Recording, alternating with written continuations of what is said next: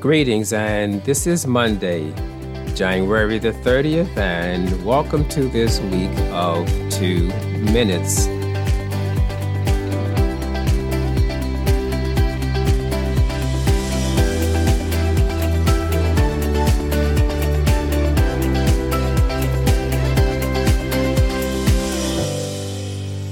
For today and tomorrow, we're going to draw our readings from the Old Testament book of First Kings, chapter 18, verses 20 through 40. And tomorrow we will discuss further uh, from this passage of Scripture. So the reading for today will come from the New Living Translation, where it says, So Ahab summoned all the people of Israel and the prophets to Mount Carmel then Elijah stood in front of them and said, How much longer will you waver, hobbling between two opinions? If the Lord is God, follow him. But if Baal is God, then follow him. Then Elijah said to them, I am the only prophet of the Lord who is left, but Baal has 450 prophets. Now bring two bulls the prophets of Baal may choose whichever one they wish and cut it into pieces and lay it on the wood of the altar, but without setting fire to it. I will prepare the other bull and lay it on the wood on the altar, but not set fire to it. Then call on the name of your God, and I will call on the name of the Lord. The God who answers by setting fire to the wood is the true God. And all the people agreed. Then Elijah said to the prophets of Baal, You go first, for there are many of you. Choose one of the bulls and prepare it and call on the name of your God, but do not set fire to the wood. So they prepared one of the bulls and placed it on the altar.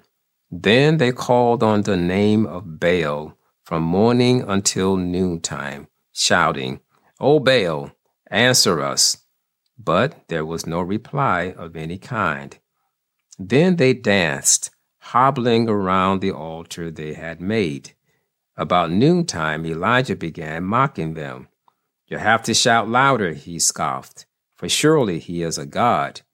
Perhaps he is daydreaming or is relieving himself. Or maybe he is away on a trip or is asleep and needs to be wakened. So they shouted louder, and following their normal custom, they cut themselves with knives and swords until the blood gushed out. They raved all afternoon until the time of the evening sacrifice, but still there was no sound no reply, no response. Then, he, then Elijah called to the people, Come over here. They all crowded around him as he repaired the altar of the Lord that had been torn down. He took twelve stones, one to represent each of the tribes of Israel, and he used the stones to rebuild the altar in the name of the Lord. Then he dug a trench around the altar large enough to hold about three gallons. He piled wood on the altar, cut the bull into pieces, and laid the pieces on the wood. Then he said, Fill four large jars with water, and pour the water over the offering and the wood. After they had done this, he said, Do the same thing again. And when they were finished, he said, now do it a third time. So they did as he said, and the water ran around the altar and even filled the trench. At the usual time for offering the evening sacrifice, Elijah the prophet walked up to the altar and prayed, O Lord, God of Abraham, Isaac, and Jacob, prove today that you are God in Israel and that I am your servant.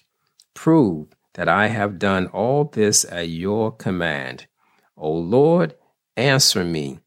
Answer me so these people will know that you, O Lord, are God and that you have brought them back to yourself. Immediately the fire of the Lord flashed down from heaven and burned up the young bull, the wood, the stones, and the dust. It even licked up all the water in the trench. And when all the people saw it, they fell face down on the ground and cried out, The Lord, He is God. Yes, the Lord is God. Then Elijah commanded, Seize all the prophets of Baal. Don't let a single one escape. So the people seized them all, and Elijah took them down to the Kishon Valley and killed them there. God calls us to decide to make up our minds, to choose. No figure in the Old Testament is more vividly portrayed or has as much fascination as that of the unique character of Elijah.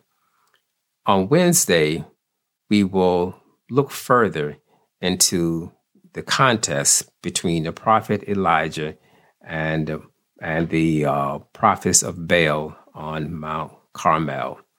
May God bless you.